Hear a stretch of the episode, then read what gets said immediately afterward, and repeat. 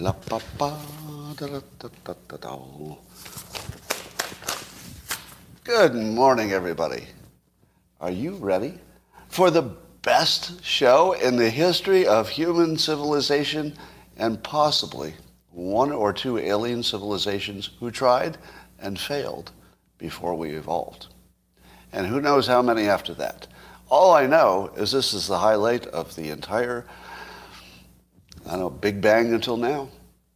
And if you'd like to take it up another notch, I know, it seems impossible, but it can be done. And we're going to do it today. And you will start your day with a success. And that will probably, snowball into all kinds of good things happening to you today. And by the way, again, I don't think I say this often enough. I don't know, are you working out or something? Because you look sexier than normal.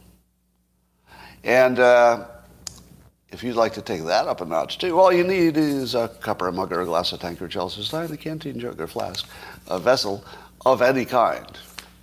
Fill it with your favorite liquid. I like coffee. And join me now for the unparalleled pleasure. It's the dopamine hit of the day. It's the thing that makes you tingle. It's called the simultaneous sip. It happens now. Go. Ah. Those on the Locals platform know that I was just modeling a technique that I've been describing to them. They learn so much there, so much more than you learn on YouTube. But yet I love you all.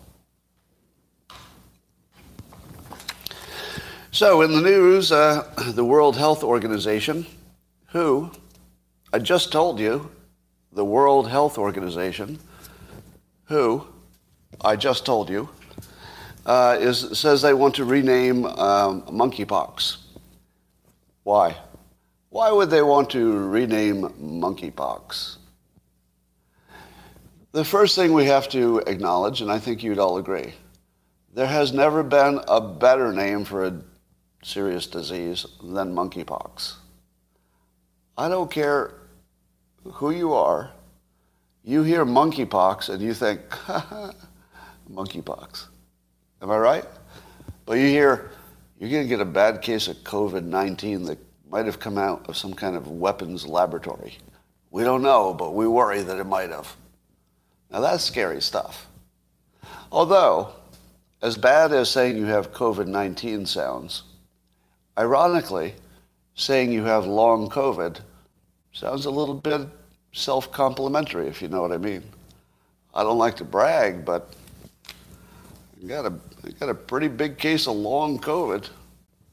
Long COVID. My COVID is so long. So, monkeypox. Tragically, it looks like they're going to change the name, so we won't have the fun of calling it monkeypox anymore, with all the jokes that we can make about that. And of course, the reason is obvious. It's obvious. It is racist. Now, here's a question I ask provocatively. If you and I heard monkeypox and thought of monkeys and thought it was funny and it was a good name, and that's all we thought, because we're good people. But if some other people, maybe the people in the World Health Organization and a bunch of people who wrote to ask for this, it was some kind of a sign up where people signed a letter and said, you got to change that name from monkeypox because it sounded racist to them. To which I say to myself, who is the racist in this story?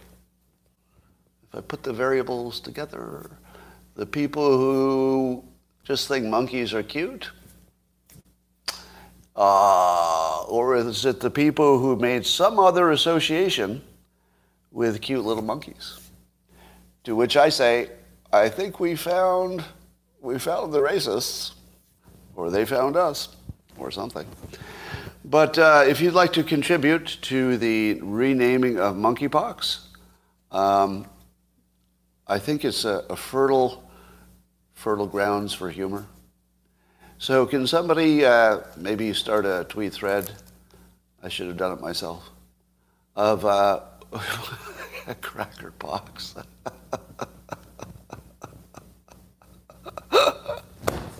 On the Locals platform, somebody suggested renaming it to Cracker Pox.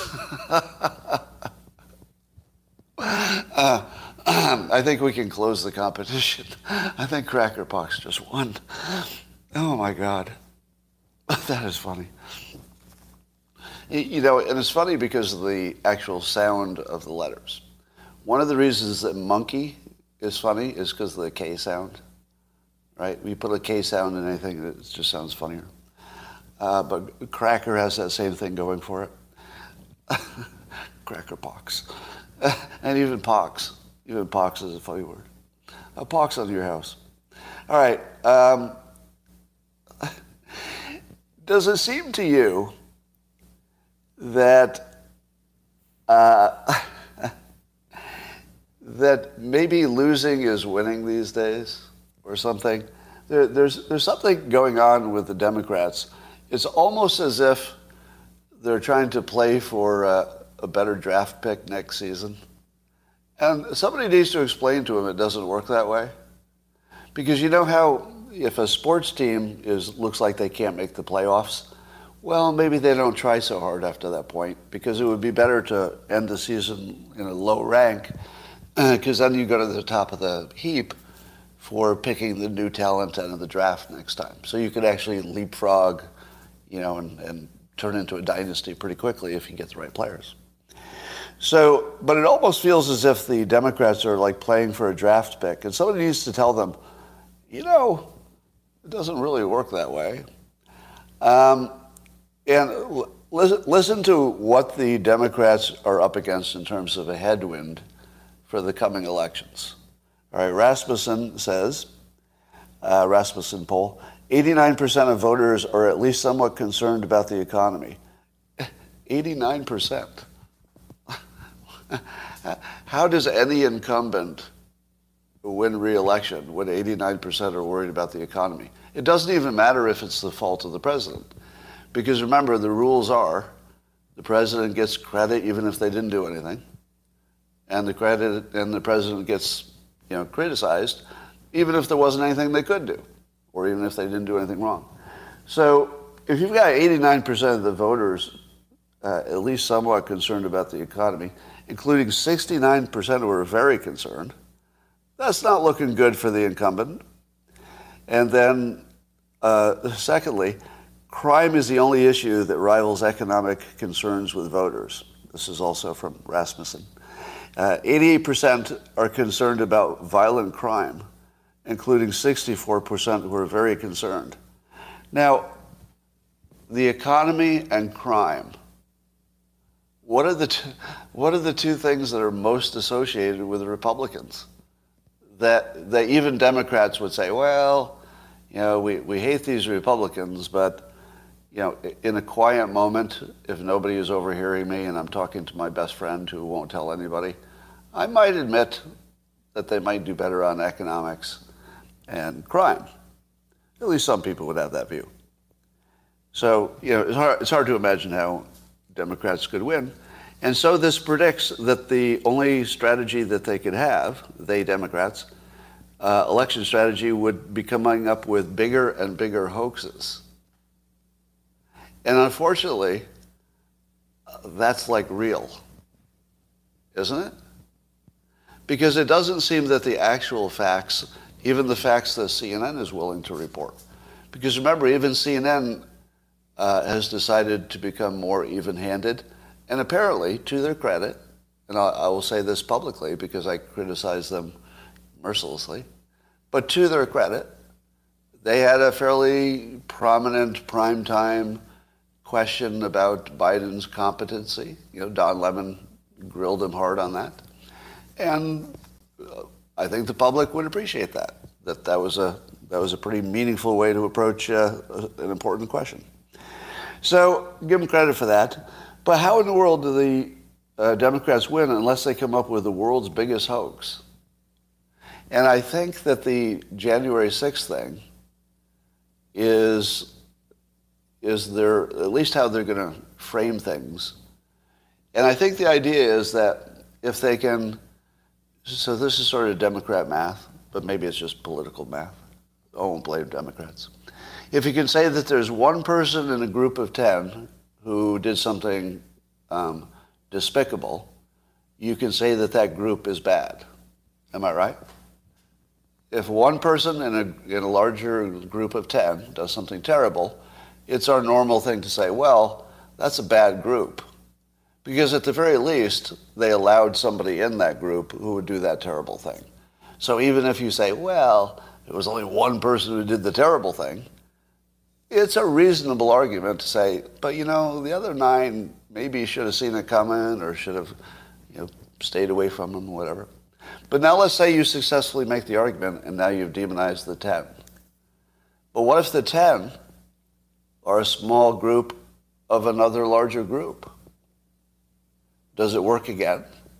And the answer is yes, it does. Once you've said that the group of 10 are all bad, by extension, then if they're part of a yet another larger group, you can say, well, that larger group is letting these guys in.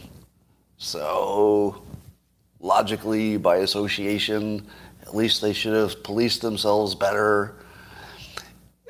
And so I look at the January 6th thing. So the January 6th thing is a small number of people, probably in the Proud Boys and others, probably did some really bad things. Not probably. There was actual violence and injury. So people did some bad, violent things. But probably not most of them.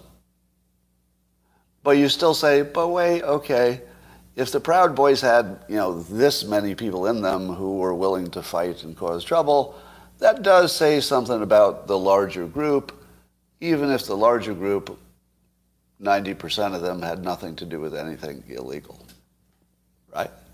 So you start with the small troublemakers, and you extend that to the Proud Boys. But then you say, the Proud Boys were a few hundred, or at least people like them, you know, if you include like-minded people, and of a number of several thousand. So now you can say, wait a minute. If there are a few people in the Proud Boys who are bad, unambiguously bad, now you've demonized the Proud Boys, so you've got that whole group. But now you say, but the Proud Boys were a significant chunk of the entire protest, whatever you want to call significant, kind of subjective. And now you can demonize the entire protest. So now you've done two leaps, right?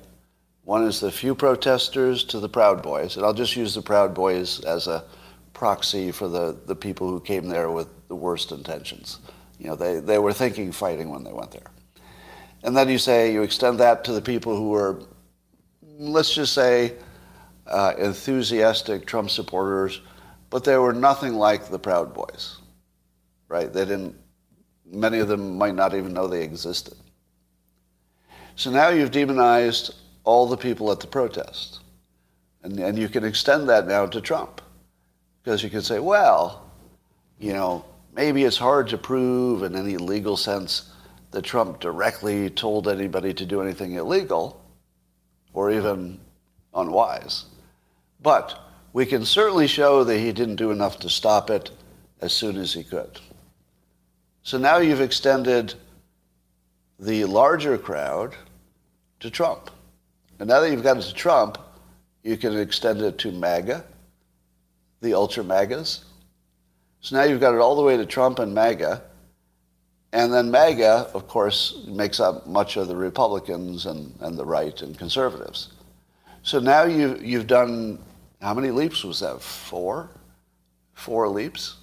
So you started with this small group of, you know, violent people. Then that demonized the Proud Boys and like-minded people. And then that got all the protesters, no matter what reasons they were there or no matter what they did or no matter what their intentions were. And then that got Trump's orbit, and then that got all of MAGA, and then that gets all of Republicans, and then that's all of conservatives. Right in front of our eyes. You know, and it's not like it's a magic trick. They're doing it right in front of us. And yeah, we'll talk about the FBI in a minute. So now do BLM and Antifa. Same political math. Yeah, so earlier when I said, when I was saying that it's not just a Democrat math, it's political math, that would be a good example. So you could do the same thing with, there were some number of people who were violent in the Black Lives Matter protests, they're all Democrats, blah, blah, blah, blah. So it scales up the same way. But the January 6th thing, I think, has more jumps. We're used to 2 jumps, right? But the January 6th thing is like a 4-jump play. All right. Speaking of hoaxes, so now the Biden administration is going to look into some kind of administrative punishment for the Border Patrol who allegedly were whipping Haitians crossing the border, or the Mexican border. And, of course, it turns out that the photographic evidence completely clears them. It was just a misleading video, and they were just using the reins on their own horse. But instead of just saying, well, we're sorry, I guess we were fooled by those misleading videos, go back to work and, with our blessings. They're actually going to pretend like they were right all along, because demonizing the Border Patrol is good for their politics. It's like one of the worst things I've ever seen. And at what point do you stop ignoring it, as the public? Because every time I see a story like this, it makes my blood boil. And I'm like, oh, are they really going to punish these guys, the Border Patrol people, who apparently did nothing wrong? Are they really going to punish them just for consistency and political gain? And do it right in front of us. Right in front of us. Is that really happening? And so here's the thought process I go through. I think, well, I've got to do something about this. But then the very next story I read, I think, well, I've got to do something about that too. There are too many things to do stuff about. They've basically overwhelmed me with outrage. So I have so many outrages, I'm like, I should weigh in and make sure that these Border Patrol people, because they're employees of the United States, right?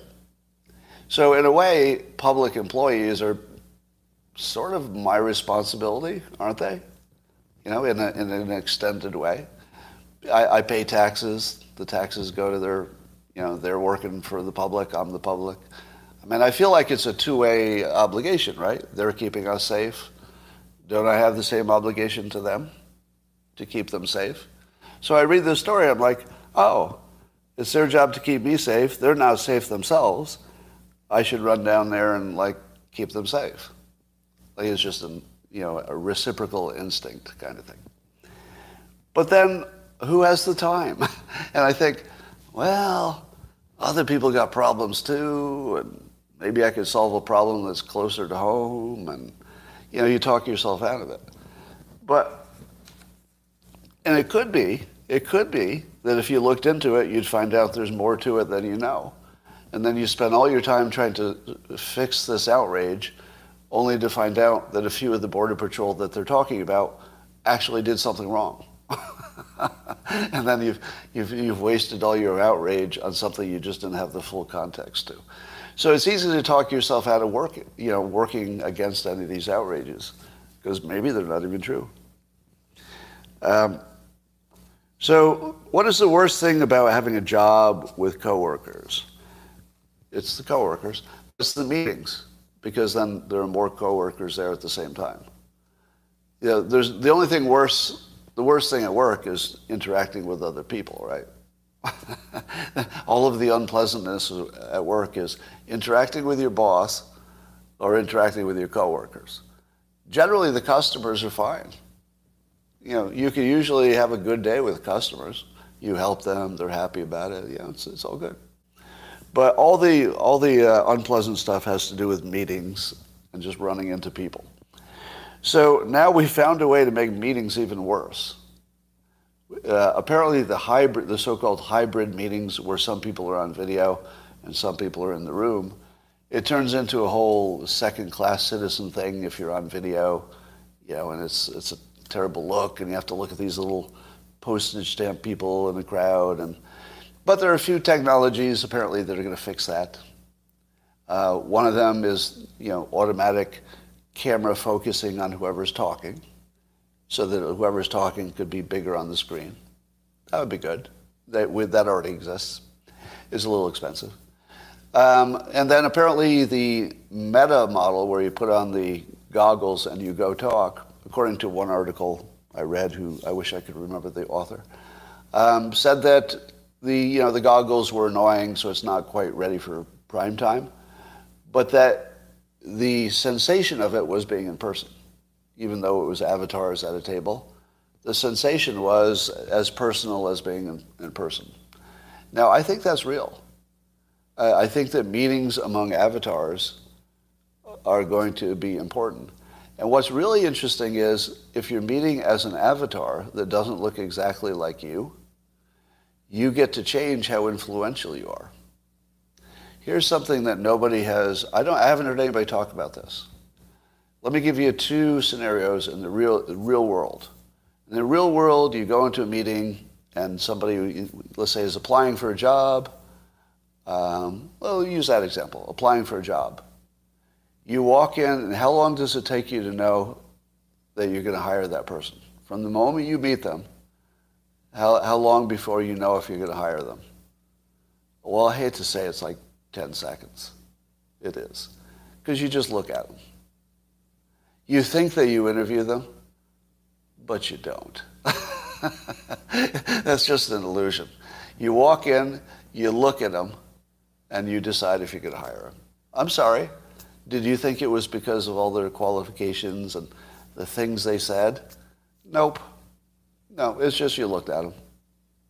And now I'm exaggerating a little bit for hyperbole, right? So here's an assumption I'm making, that by the time they got in the room, you've already checked that they met the basic qualifications. Am I right? Generally, they don't even get in the room unless you've seen something on paper that says, oh, they have at least the background. So now, has anybody interviewed enough people or hired enough people to realize that we're not good at it? Has anybody had that sensation yet? You hired somebody and you thought, well, this is obviously a good hire, and it turned out to be a disaster. And did you learn from experience that nobody's good at it? Nobody's good at it. This is why the Naval Ravikant theory is so important. I think he's the first person I heard it from. That hiring people is not the skill. Firing people is the skill. Because they all look alike when you hire them. They all look like, well, I talked to 10 people, and any one of those 10 might have been the superstar. I don't know. Can't tell. But you can tell after they start. You can tell if they're killing it after 6 months. So if you don't execute, the kill switch, then you don't have the skill to be a good manager. So it's the firing that is the skill. And all right, so everybody's buying that? The firing is the skill. You haven't worked in engineering land before. So what I'm saying is that if you see somebody looking differently, because the only contact you have with them is in a virtual world in which they're an avatar and not a person, your decision-making system will be interrupted, and you'll have to use a different one. So the avatar that you choose to represent you will have a gigantic effect on your success in the real world. You just don't realize it. So if your avatar is a giant, let's say, weasel, and you think it just looks cute, but people who see it think weasel or skunk or something, that is going to affect you. Your actual life will be much affected if you choose to look like a skunk because it's cool and it's edgy, or you just like the colors white and black, whatever. So here's just putting it all together. You don't realize that people pretty much make their decisions on looks because you're sure that you don't do it. I'm sure that you do. What you do is you make your decision on looks, and then you talk yourself into it by saying, perfect qualifications. I liked how he or she answered that question, but it's not really that. It's just looks. It's basically how much you want to mate with them. That's pretty much it. All right. And sometimes it works the other way. Sometimes there's a jealousy factor where good-looking people could be discriminated against. I've actually seen that happen in hiring because the people who worked there were not good-looking and they didn't want anybody there who was. That's actually a thing. But the point is, in both cases, looks are the real reason you're doing something. School choice won big in Iowa in the election. So I guess 8 out of 9 candidates who are super pro-choice beat out their challengers, including incumbents. So we now know that there's an issue, a single issue, which moves the dial, and it's school choice, at least at the state level. So I feel as if it's time for a presidential candidate to make a stand on that. You know, they always have opinions on it, but it's never been a central point of anything. And somebody could make that work. So watch for school choice to be the big thing. There was an article that says that weed lowers your IQ over time. So if you use it every day, your IQ will decline by 5.5 points on average from childhood. Do you believe that? If you use weed every day, your IQ will decrease 5.5 points. Not 5.5%, but 5.5 points. So here's why this is a problem for some people more than others. Suppose your IQ is 100, supposedly average. Society is built for people with roughly an IQ of 100. Because if they didn't build it that way, people wouldn't be able to open doors and use cars and just operate society. They wouldn't be able to, you know, buy a bus ticket. So you have to make everything in society work for people who are around an IQ of 100. Well, what happens if you take 5.5 points off of somebody who's just barely smart enough to operate the machinery of civilization? It's dangerous. I would say if you take somebody who is marginally smart enough to navigate life and you take 5 points off their IQ, you've turned them into kind of a high-functioning moron, and maybe that's not such a good thing. So if you have an IQ of 100, I do not recommend smoking pot every day. I mean, I don't disrecommend it. I'm not a doctor. So don't take my advice either way. That would be my overall advice. But suppose you had an IQ of 145, and you smoked weed and took five points off it. You'd still be the smartest person in the room. Would it make any difference? So let's say the side effect is the same. It's 5 points off your IQ no matter who you are. I'm going to make an argument that for some people, might not make a difference. You know, I suppose if they're physicists, maybe lay off the weed. That would be a good idea. But suppose they were just, you know, overqualified for their job. Well, in that case, maybe they got a little to spare. Now, here's the first question I ask about this study. Did they study sativa users or indica? Because it's really different. Sativa makes you more creative and smarter. I'm gonna just assert that. Now, that's not based on science. It's based on a lot of experience. For the first 15 minutes that you experience sativa, you're smarter. I'm not going to tell you which of my ideas that people like and have spread around were concocted in the first 15 minutes after smoking pot. But it's a lot. It's a lot. And if you were to smoke sativa, you get that effect. More creative, and, you know, you're actually more energetic for a little while. But if you smoke indica, and these both have a dominant hybrid, So they're not pure in either case, usually. They're usually not pure. So they're mixes, but they're dominant one way or the other. If you do an indica dominant, it just makes you sleepy and stupid. That's why people do it, to relax and go to sleep. So do you think that the long-term IQ effect of taking a drug that makes you sleepy and stupid would be the same as the long-term effect of somebody who took only the sativa version, which makes you literally smarter, but for a little while, and then you plunge after that? What if the IQ effect is due to a lack of motivation? Exactly. Because sativa can make you feel more motivated to do things you weren't even motivated to do before. Whereas indica makes you less motivated because that's why you take it, to slow yourself down. So here's the first question I'd ask is, if they didn't break that out, I think I tweeted it. So if you want to see the sources for any of these things, look in my Twitter feed for the same days I talk about it. It's usually there. All right. So I saw a video that apparently has been out a while. I don't know how many weeks, but it's a video in which Ted Cruz was talking to the FBI representative and asked whether the FBI had been involved in instigating any part of the January 6th event. And here's what I found interesting. Now, somebody said this is a real old video, like from January. Does anybody have a confirmation of when this was? Because I think some of you saw it in my Twitter feed. But it's not brand new.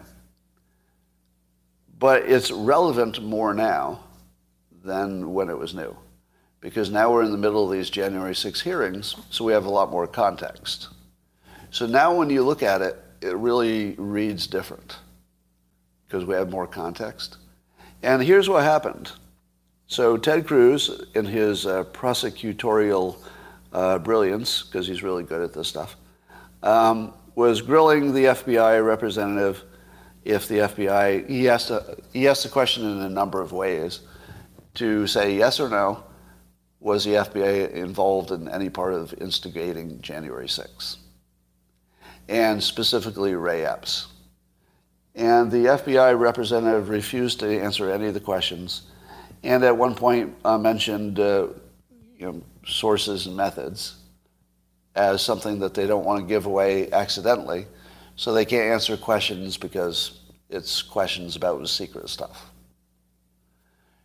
Now, I interpret that as a confirmation that the FBI instigated January 6th or was involved in some way that was important. How do you interpret it? Because the ways and means explanation isn't real. It isn't real. Because it would be very easy to carve out an answer that didn't give anything away. And it goes like this. Mr. Cruz, we don't give away, all the details of our undercover work or operational stuff, but I can tell you with complete certainty that the FBI did not instigate anything or talk anybody into anything or try to get anybody to break the law. We don't do that, and that definitely did not happen in this case. Beyond that, I think you'll understand I don't want to answer any detailed questions because that would get to sources and methods. But for the benefit of the public, let me just say certainly the FBI is not out there breaking laws. They did not break any laws or try to incentivize anybody to break any laws. For any purpose at all, we don't do that. That's not the business we're in. Now, did I just give away any sources and methods? I don't think I did. Did I? I don't believe there were any sources and methods that I just gave away. But I told you a very direct answer, didn't I? No.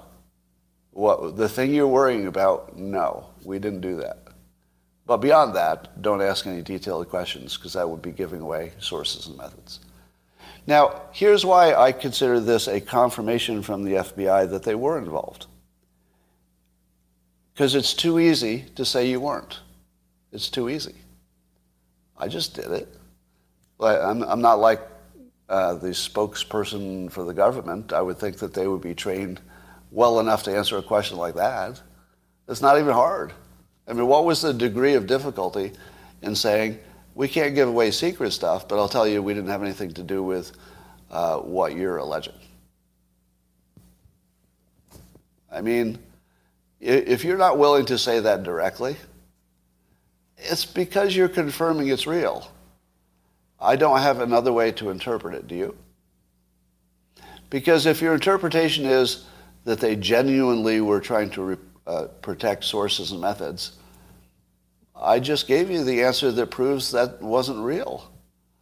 It was too easy. So this is another one of those outrage things where I have outrage exhaustion. Do I go work on this Border Patrol, unfairly accused Whippergate problem? Or do I do something about the fact that the FBI just effectively, for all practical purposes, confirmed that they were behind instigating a series of violent actions that are now being blamed on Republicans? People went to jail, and the entire politics of the country will change probably because of this. And the FBI is clearly hiding something that they shouldn't be hiding from the public. Now, are you not outraged? Because to me, they just admitted one of the biggest crimes of the century. I mean, this is a really big crime if I'm interpreting it correctly. And if I'm not interpreting it correctly, the FBI could always clarify and say, oh, let's follow up with a clarification. We can't give you sources and method stuff, but we can say for sure that we were not instigators of that event. Too easy. It's just too easy. And they can't do that. They can't do that. So I'm just out of outrage. I just don't have enough. The individual whose name I can never successfully pronounce, Cenk Uygur. Is that close? C-E-N-K, Cenk. I think that's Cenk, right? Whenever I mispronounce anybody's name, I always like to tell you, like, I feel bad about it, and I'm not doing it disrespectfully. I just sometimes don't know the name. Uygur. So it's a Cenk Uygur. Okay, let's go with that. He says, what do we do when, this is in a tweet, what do we do when 40% of our fellow Americans just don't believe in facts anymore? What do you think of that? What do we do when 40% of Americans just don't believe in facts anymore? To which I say, that's not what's happening. That's not what's happening at all. Everybody believes in facts. What we don't believe in is who's telling us the facts. We don't believe you. It's not the facts that are lying to us. It's you. It's you. You're the liar. No, you. Facts? Facts are excellent. I haven't met a fact I didn't like. In fact, I've never even had a fight with a fact. No fact has ever tried to malign me. No fact has ever insulted me. In fact, I have a good relationship with facts when I know what they are. What I don't have a good relationship with is big old liars who are telling me that they know the facts and I don't. I got a big old problem with them. And I saw on the same theme, Jim Cramer, investment guru Jim Cramer, he tweeted, why can't we accept that most Fed chiefs have not faced a heinous war against a democracy, interesting way to put it, a heinous war against a democracy, and a large country that doesn't believe in the science? Really? Do we have a country that doesn't believe in the science? Is that the problem? Do you wake up ever and say, I don't believe in science? Nope.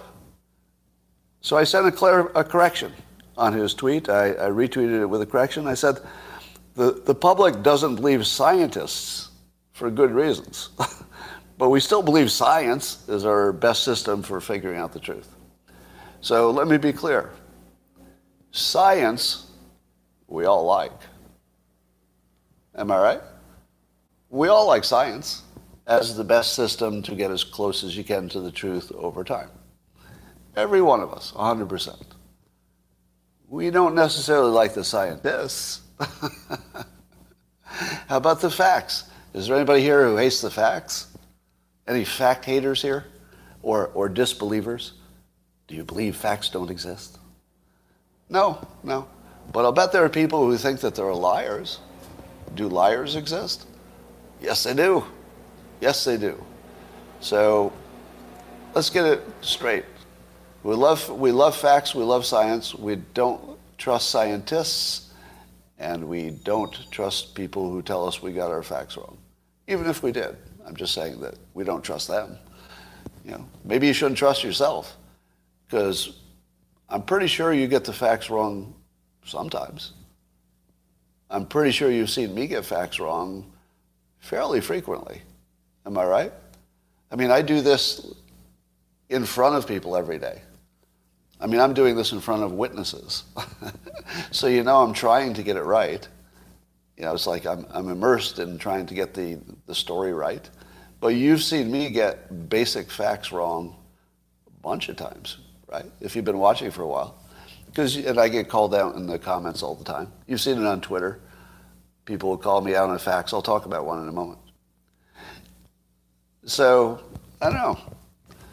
We like facts. We don't like liars. All right. Have you noticed that everything is broken? I feel like I woke up in a third world country. I'm going to give you the smallest example, just from my life, if I could just be, you know, self-indulgent for a moment. But I keep hearing stories from other people that they can't get the most basic damn things done that seemed to work fine just a while ago.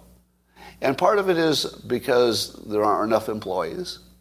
Some of it is shortages of goods. Some of it is incompetence. Some of it is red tape. But some of it is complexity, too. And some combination of all those things. So there are all these weird forces that have sort of, you know, come together. But here was a little experience I had. All right, so was it yesterday? I was trying to get some health care for somebody in my circle, not me. So there's a minor injury. Everything's fine. Don't worry about the injury. All right, so the injury is not the story. Minor injury, doesn't matter the details. And I was trying to figure out, should I go to my Kaiser Permanente, Northern California, minor care? So that's one thing they have. Urgent care, that's a different thing they have. Or emergency care. All of them are in different towns. So it's not like you could go to one place and then they tell you which one. They're different towns. So you'd have to drive pretty far and find out you went to the wrong one. Now here's the thing. So I try to find out, like, there should be a website where I can quickly see, if you have this kind of problem, go here. I couldn't find it. But of course, it's also when you don't have all of your senses about you because you're working fast. You know, you're trying to get something done quickly for somebody who needs it right away. And so you're driving and you're Googling on your phone and trying to read their website to figure out where to go. Is it minor, urgent, or emergency? And call the hospital, somebody says. Do you know how much that doesn't work? So yes, I tried calling. And I said, and when you call the healthcare, they start asking you questions. All right, what's your number of your card, your membership number, phone numbers, all this stuff. And so as soon as they answered and started asking questions, I said, let me shortcut this. I only need to know where to go. Here's the situation. Tell me which facility to go to. That's all I need. What do you think happened? Do you think that the employee said, oh, okay, hearing what your problem is, here's the address you want to go to? Nope. Couldn't do that. Do you know why? Because I didn't have the healthcare number for the person. So couldn't tell me which facility to go to, because one requires an appointment and one doesn't. And so can't make an appointment without a membership number. And couldn't even tell me where to go to, like, work it out in person. I had to tell them where the facility was that was closest to me because they couldn't figure it out. Because the first thing they told me was the wrong city. And I said, I kind of vaguely remember that the city right next to me has one of these. Oh, let me check that. Oh, well, you're right. They do have one right next to you. This isn't an emergency. In an emergency, I, the customer, had to figure out, based on my vast medical experience, what does minor care, urgent care, or emergency room mean, and which is the right one, what requires what waiting time. And let me tell you that if you've got, you know, a minor injury that you're not a medical expert, and you think, well, it looks minor to me, but what if it only looks minor to me and I go to the wrong place? I couldn't get any help. I ended up basically guessing, and I think by the time we got actual help, I think it was 8 hours later. So this is somebody bleeding and got help 8 hours later. And I pay for that health care. Now, I don't think that things were this bad a year ago or 2 years ago. I feel like everything broke. Can show me in the comments, are you having the same experience? Because that was just one anecdote. You know, you don't need to care about my little problem. But I feel like nothing's working. Like all the things are too hard. All the things. Yeah. I don't know. I don't know if it's a bunch of different reasons or there's like some larger effect going on here, but I just woke up in not even the same country anymore. I mean, the headlines that I'm looking at are that my electricity is no longer reliable in California, and that there's a very high likelihood that I'll have neither water nor electricity sometime this summer. Think about that. I could have no water and no electricity this summer. And I don't think anybody's doing anything about it. Seriously, I don't think anybody's doing anything about it that I know of. So that's weird. Let's talk about Republicans getting hunted. How many situations have we seen where that's happening? So we've seen the Russia collusion hoax could have put people in jail, actually did because of, you know, some unrelated reasons. But so that's a Democrat hoax that would have put Republicans in jail for a hoax. This January 6th thing, now that the FBI has indirectly confirmed it, now that's my subjective opinion, that in listening to their answer, the right way to process it is as a confirmation that they were behind it in a substantial way. We don't know how substantial, but it's there.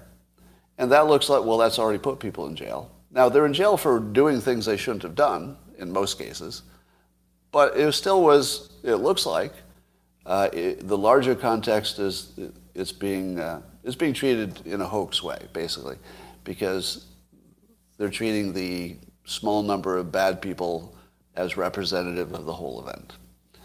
Then there's this Border Patrol whipping thing, and then these Border Patrol people will probably be punished in some way.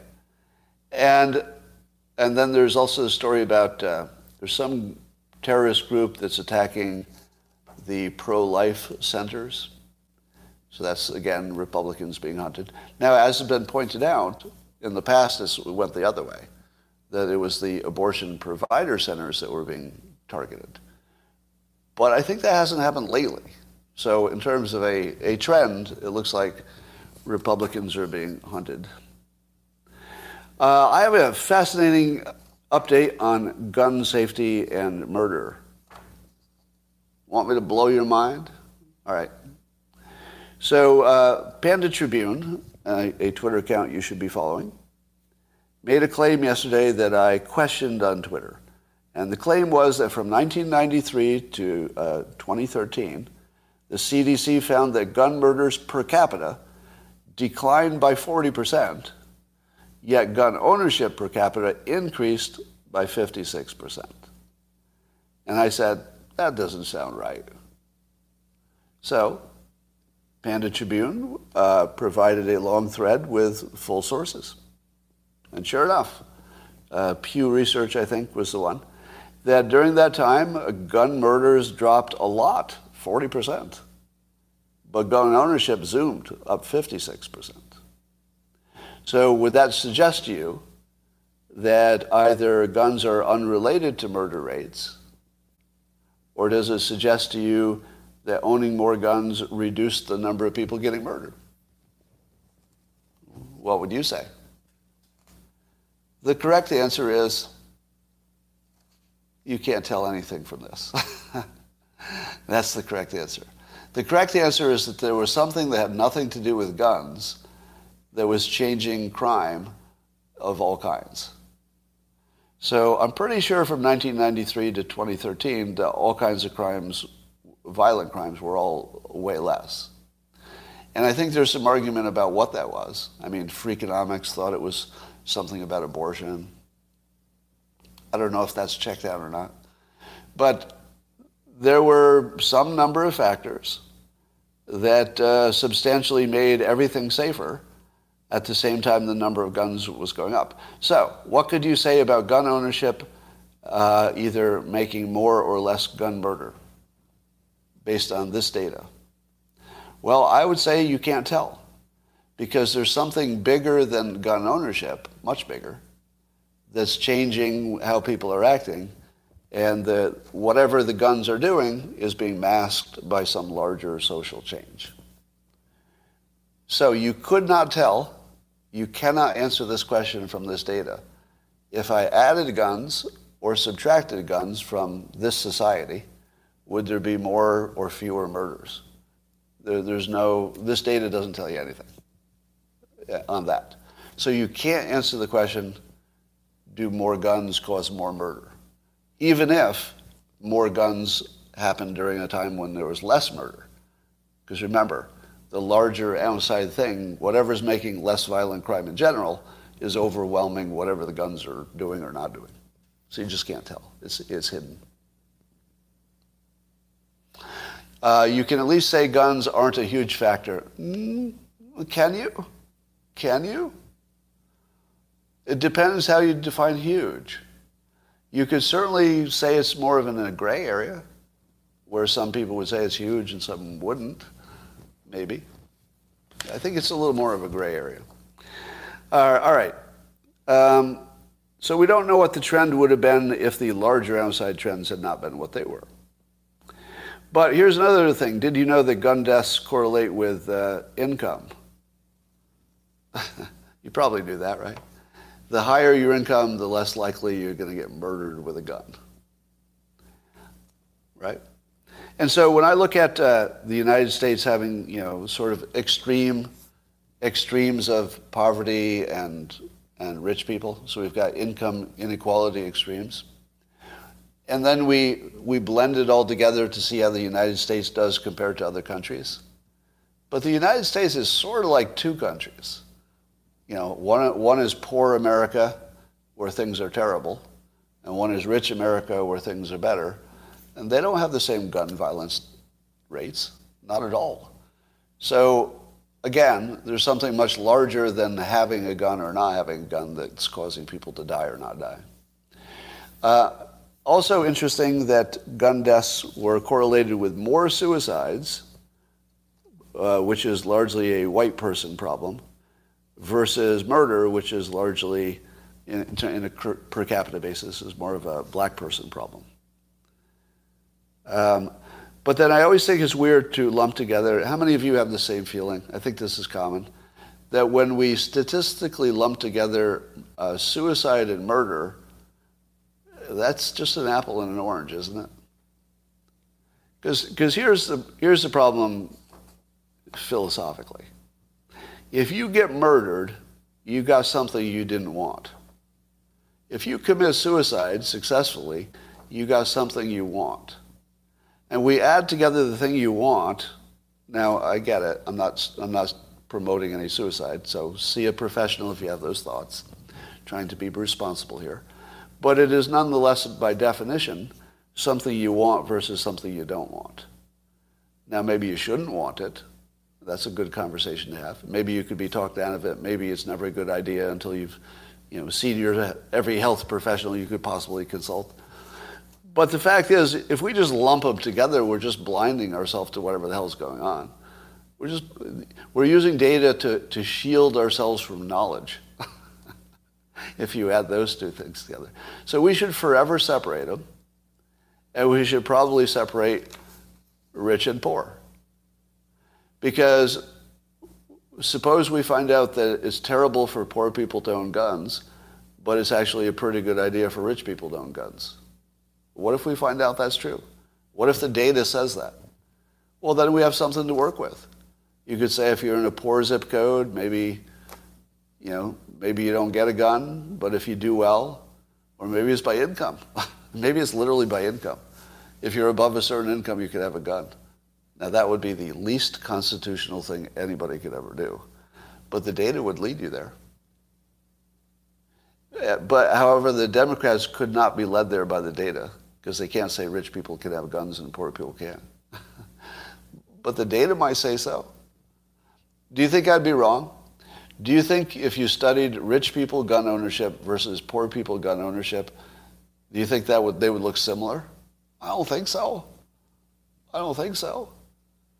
So if you're following the data, just make gun ownership based on your income.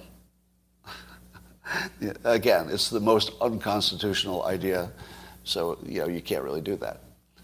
But the data takes you in strange places. So there's new Hunter Biden audio where he's bragging to somebody that he can get his dad to agree to anything as long as it's sort of compatible with what Joe Biden might want to do. So it's more about changing his priorities than changing his mind to do something he wouldn't want to do. Important distinction. But I don't know that this is new news, is it? Because Joe Biden has said publicly a number of times that Hunter is the smartest person he knows in person. So it does kind of follow that he would listen to his advice. So it's sort of a story, non-story, because it does, of course, suggest that he's selling his influence and everything else. But the way he's selling it and the way he describes it in the audio does say that he can influence the priority. Not necessarily something that Biden wouldn't want to do, but the priority is of how he spends his time.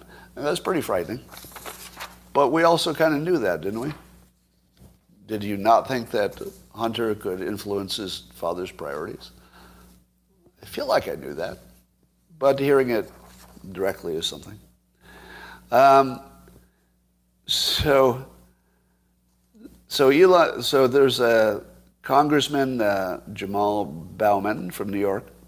He's a Democrat, and he tweeted that Elon Musk is a supporter of white supremacy, due to his announcement that he last night voted for Mayra Flores. Now,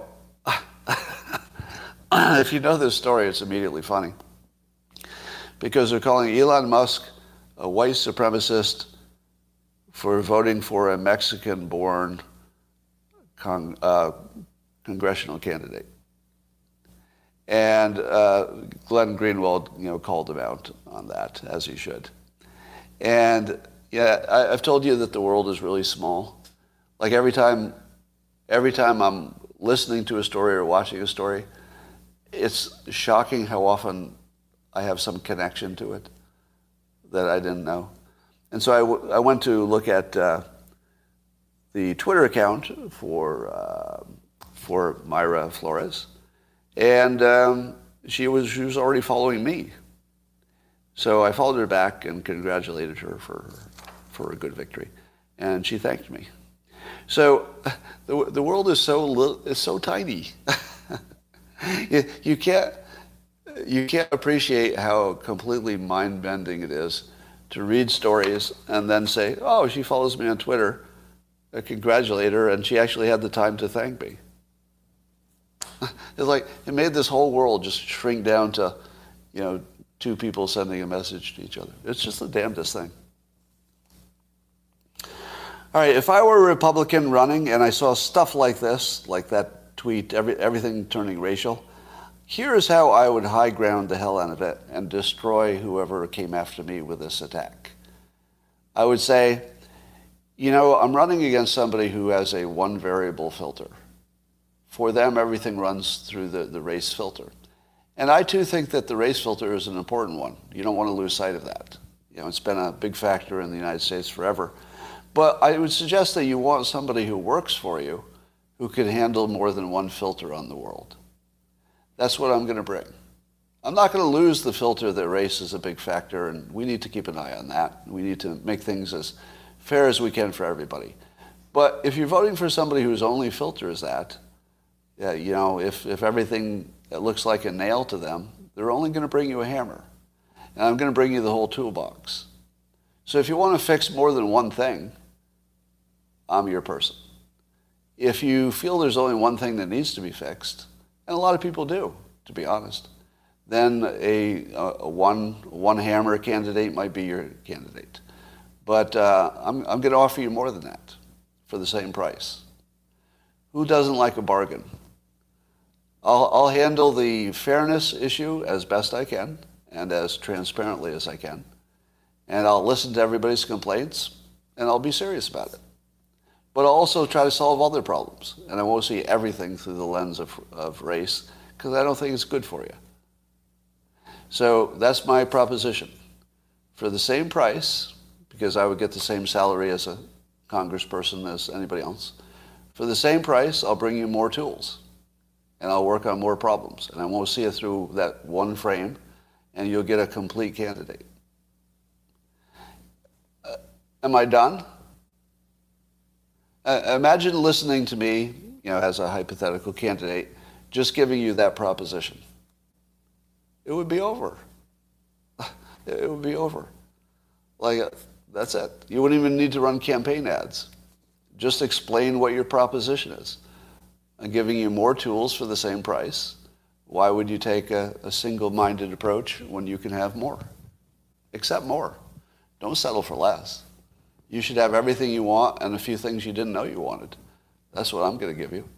I'm going to try to give you everything you want and a few things you didn't even know you could ask for the same price. Why would you vote for the other one? You know, I feel like running for office is easy.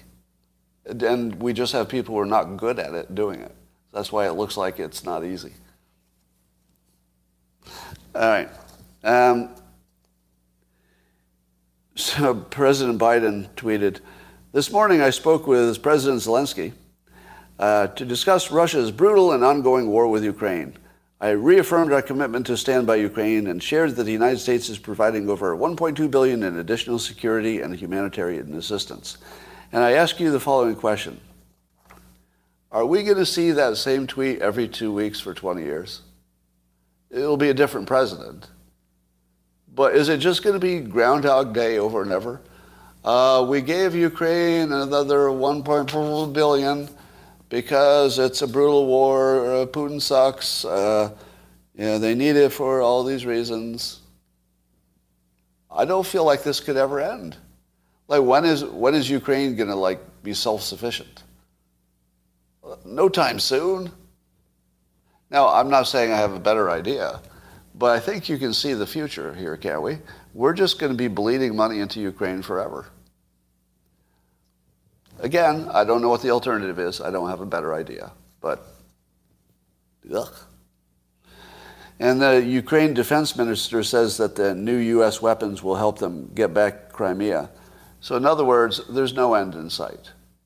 Because as long as our military-industrial complex wants us to be at permanent war with somebody, we will be. And I guess this is a pretty profitable war because you got to sell them the new stuff, you know, the modern equipment to have a chance. So I don't know. I'd say follow the money. It looks like we're in another permanent war because it's good for the military-industrial complex. And when Ukraine says they're going to get so many great weapons that they might take Crimea back, which to the rest of us seems like, uh-oh, no, don't try to get Crimea back. Let it go, because, you know, it's not my Crimea. It's easy for me to say, Crimea River. I can't be the first person who thought of that, right? Crimea River. Okay.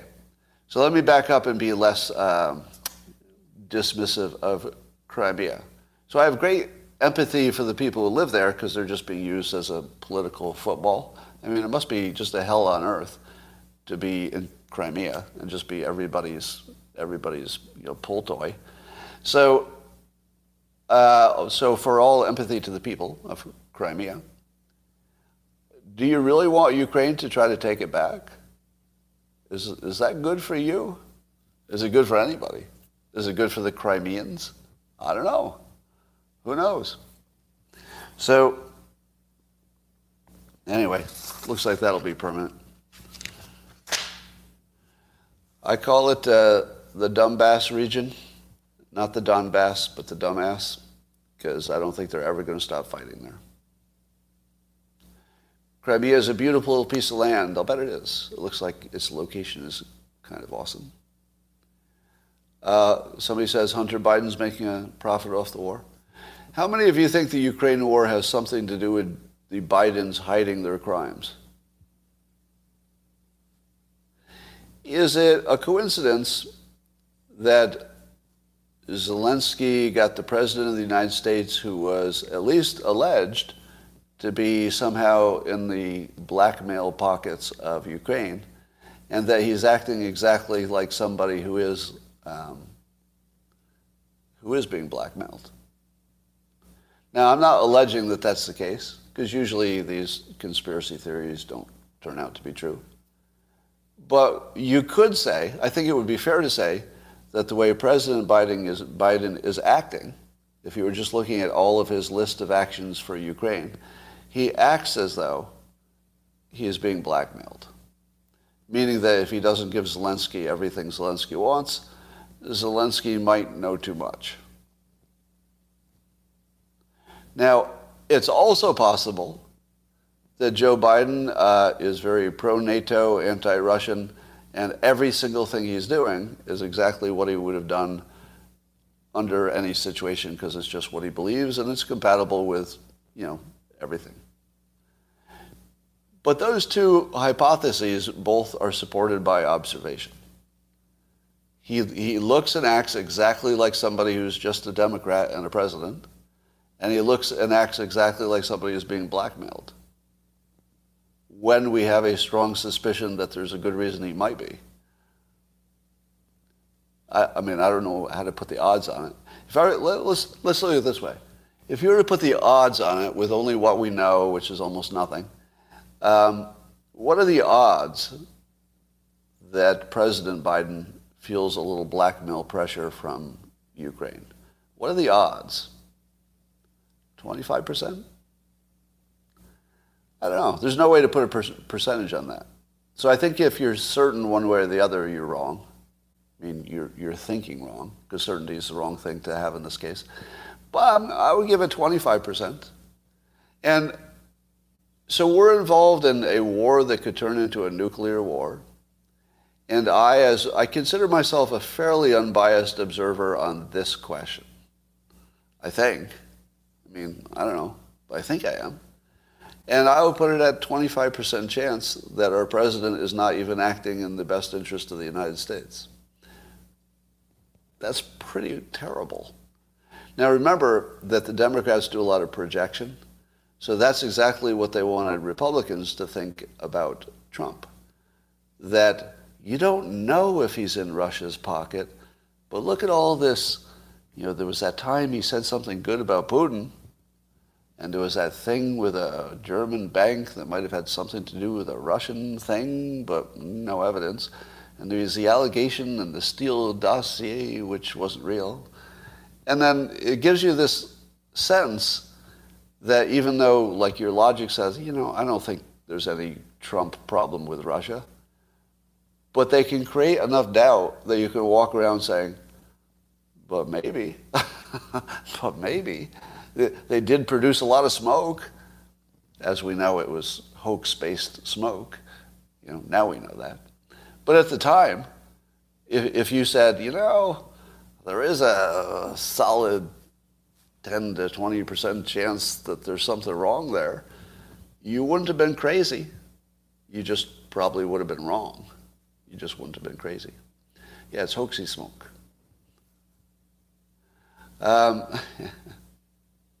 You just did the same thing. I think you're right, but what did I just do? Oh, I just did the same thing in terms of saying there's a 25% chance that Biden, blah, blah, blah. Yes, I was trying to do the same thing. So you were correct. Just keep avoiding the huge elephant in the room. What's the huge elephant in the room? The huge elephant in the room is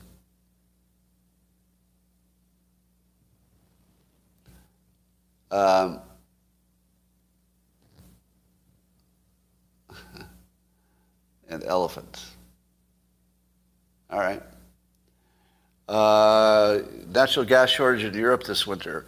Yeah. So on social media, there are all these stories about refineries blowing up mysteriously, and there was another recently. But I don't see any of that in the real news. None of that's real, is it?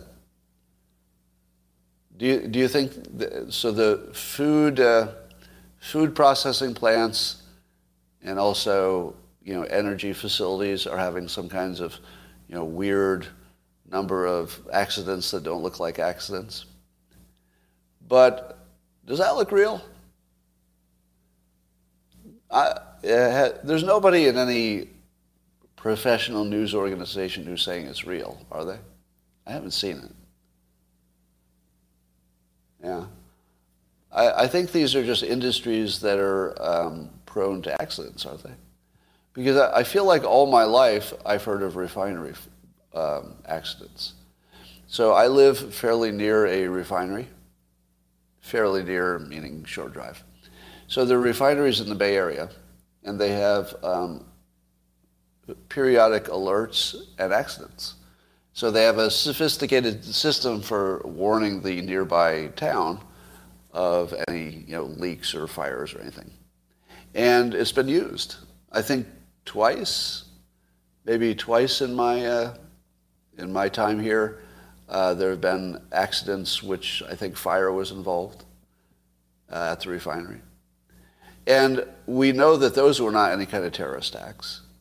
So if I know one refinery that's had more than one accident since I've lived next to it, it seems like maybe that's just an industry that has lots of accidents because of the nature of the business. And maybe food processing plants have lots of accidents. Is there any reason they would? I don't know. And maybe they don't. Maybe there are just lots of them. And if you hear that one has an accident, that's what sticks in your mind. So I guess I'm a skeptic on the refineries and the food processing plants, but I'm definitely interested, right? Like my interest is piqued, but I think we're well short of anything that looks like proof that something's happening. All right, that is all I have for now. And I believe I've delivered one of the best entertainment values of your entire life. For the price of basically nothing, well, depending on what platform, you have been entertained for over an hour, I believe. What time is it? Over an hour. And I think it's the best thing that's ever happened to you, or at least today. Let's agree on that. And we'll be back tomorrow, and it will be amazing. Somebody says, this is my closing troll. Scott's career and credibility has really gone downhill. And let's end on that. Bye for now.